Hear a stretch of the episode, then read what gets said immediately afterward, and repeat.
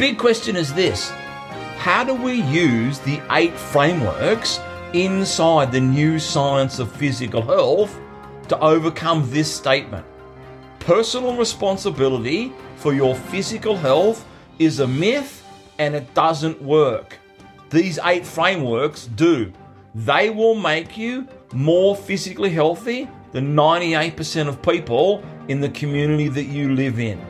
Why don't we get started in today's episode right now? Hey, everybody, welcome back to episode number 100 and I think it's 107. I can't remember. Even though I did yesterday's episode yesterday, you'd think I'd remember or take a look at it. It could be 105, it could be 106, it could be 107. I'm not entirely sure. But anyway, thanks for joining me here at the daily drop of the new science of physical health. We are back with part two of the correct heart rate pattern matters for health. And I said, what we're going to do is we're going to start linking the days of your heart rate pattern together. So let me just you walk you through in this episode a scenario because today we'll look at in this episode we'll look at set what we call the rolling 7 days of your physical activity. And then we'll talk a little bit about health adaptations. And then in tomorrow's episode, we'll look at a month and then maybe a year as well, and the health adaptations that happen if you have the correct heart rate pattern. Because I can tell you now, it matters for health. All right, let's go. Let's go straight into it and, talk about the scenario and the example that we're going to look at here with the correct heart rate pattern that matters for health. Let's get, run you through this first scenario. Let's say you or someone that you influence or teach or care about, let's say they do three days of physical activity in a given week. Let's say, well, let's just pick on, well, we pick on a young person or a middle aged person or an older person like me. I don't consider myself to be old, but I'm 55, so I'm starting to get there. Um, nevertheless, um, let's get back to let me pick someone who is uh, 30 years of age. Yep, that sounds good. 30 years of age.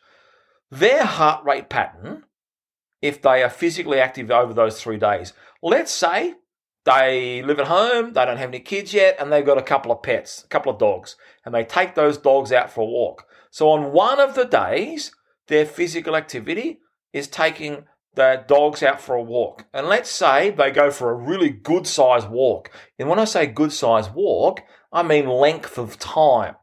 Now, I'll ask you this question. When you're out walking the dog, do you generally go fast? Now, if you go for a run with your dog, that's different than taking a walk from the dog. But I'm talking about a 30 year old person who went for a walk with the dog. All right, let's assume they live in a fairly, just a, a suburb like mine. I live in a suburb here in Sydney that's got it, the topography. If I walk the streets with our golden retriever, the topography is somewhat uh, up and down. It's undulating. Okay, there's a few hills there, there's a few flats. It's undulating. But walking the dog, if I was the 30 year old person doing that, the thing that you have to understand, first of all, about correct heart rate pattern is what would be their maximum heart rate? And if you don't know the formula, and there's, look, there's several scientific formulas, but for health, it doesn't matter. There's one easy one to use, and it's close enough. It's, it may not be 100% if you're a sports performance person, but when it comes to health, it's brilliant. Here it is 220 minus your age. So if I'm the 30 year old person, or you're the 30 year old person, someone you teach is, if you're a teacher like me, they're going to be 30 years old one day. Their maximum heart rate at that point of their life would be 190 beats a minute. They go for a one hour walk around an undulating area. What do you think out of walking the dog pace out on a beautiful sunshine day?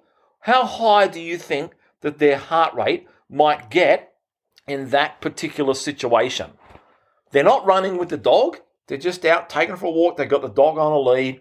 And let's say, for example, they get their heart rate up on the undulating situations, they might get it up to, I'll be generous and say 135 beats. Now, if we work that out as a percentage of their maximum, it's 70%, 71%. Let's just call it 70%. But that's at the undula, the hot where they're walking up a hill, get to 135, walking up the hill. And let's, and that'll be a sharp hills, but let's say then there's some flats where they're walking over that one hour period of time, and when they're on their flats, their heart rate might be 120 beats a minute. That would be for that particular person at 63% of their maximum heart rate. It's already starting to get complicated, isn't it? This whole the correct heart rate pattern matters for health. It's like, oh, this sounds like a nightmare. How do we figure this out? Let's say that the average that they did was 129 beats. So they get back, they look at their look at their heart rate pattern and their and their software, whatever app they use, iOS or Android, doesn't matter.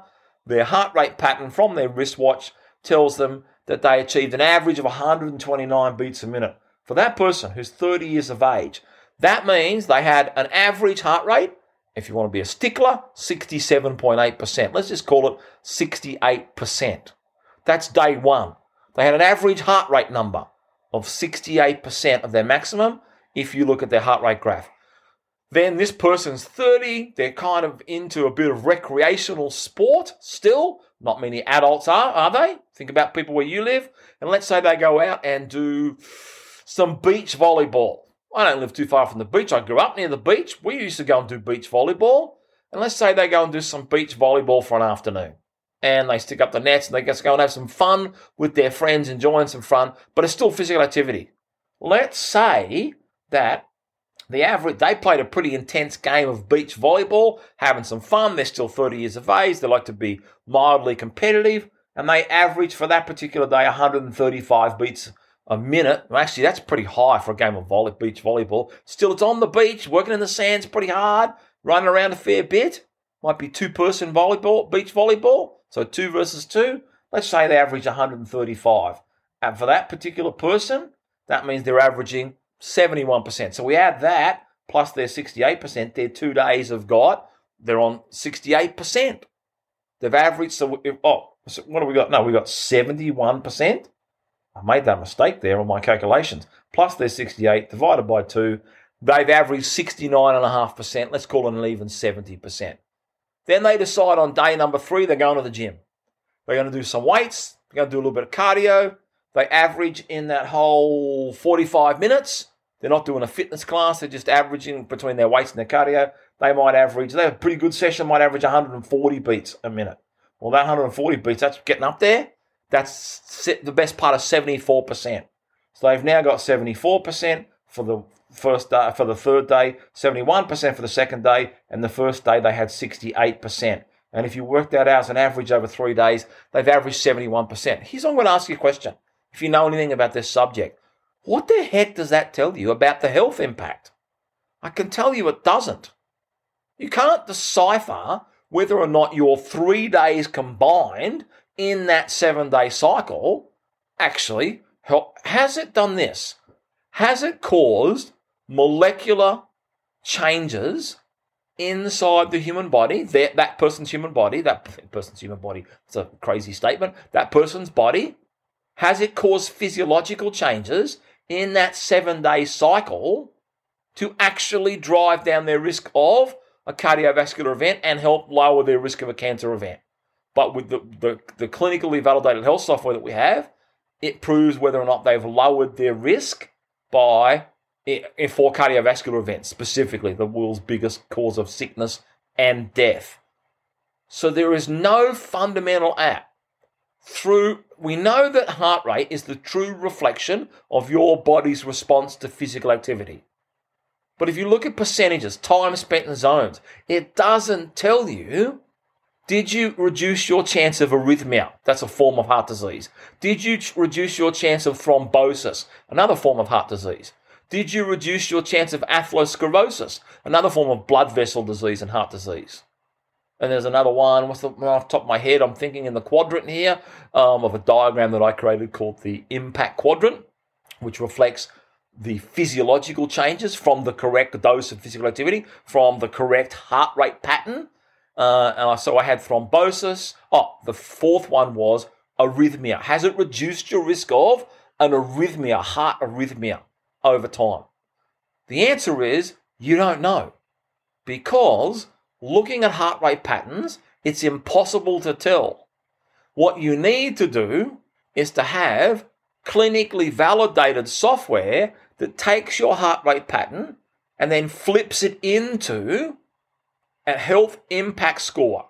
And the health impact score is based on the Hunt study of the 45,000 people that I mentioned in yesterday's episode, and it's based on a larger population. I think it's probably getting closer towards a million people now that it's cross validated on that says if you have the correct health impact score, remember the health impact score, which I'm going to dive into tomorrow's episode, is a true reflection of your heart rate pattern.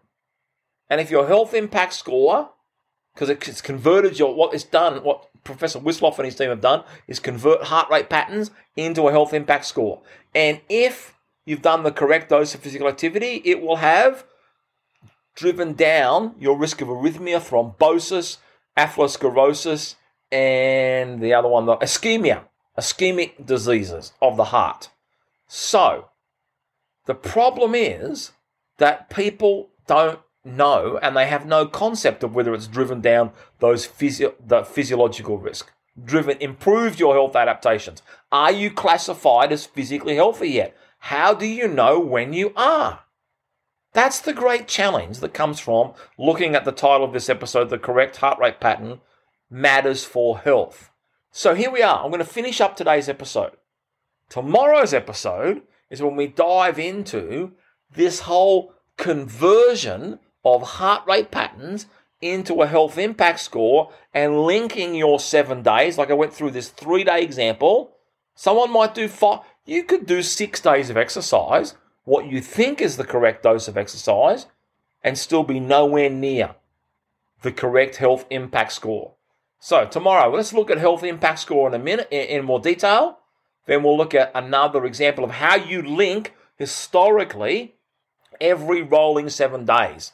Some of these professors in the world now are absolute geniuses to provide us with tools that can literally change our physical health destiny. Thanks for joining me in this episode, everybody. Can't wait to share with you tomorrow how we convert heart rate patterns into a health impact score, and then what does that actually mean for your physiological and molecular health adaptations that then drives risk reduction.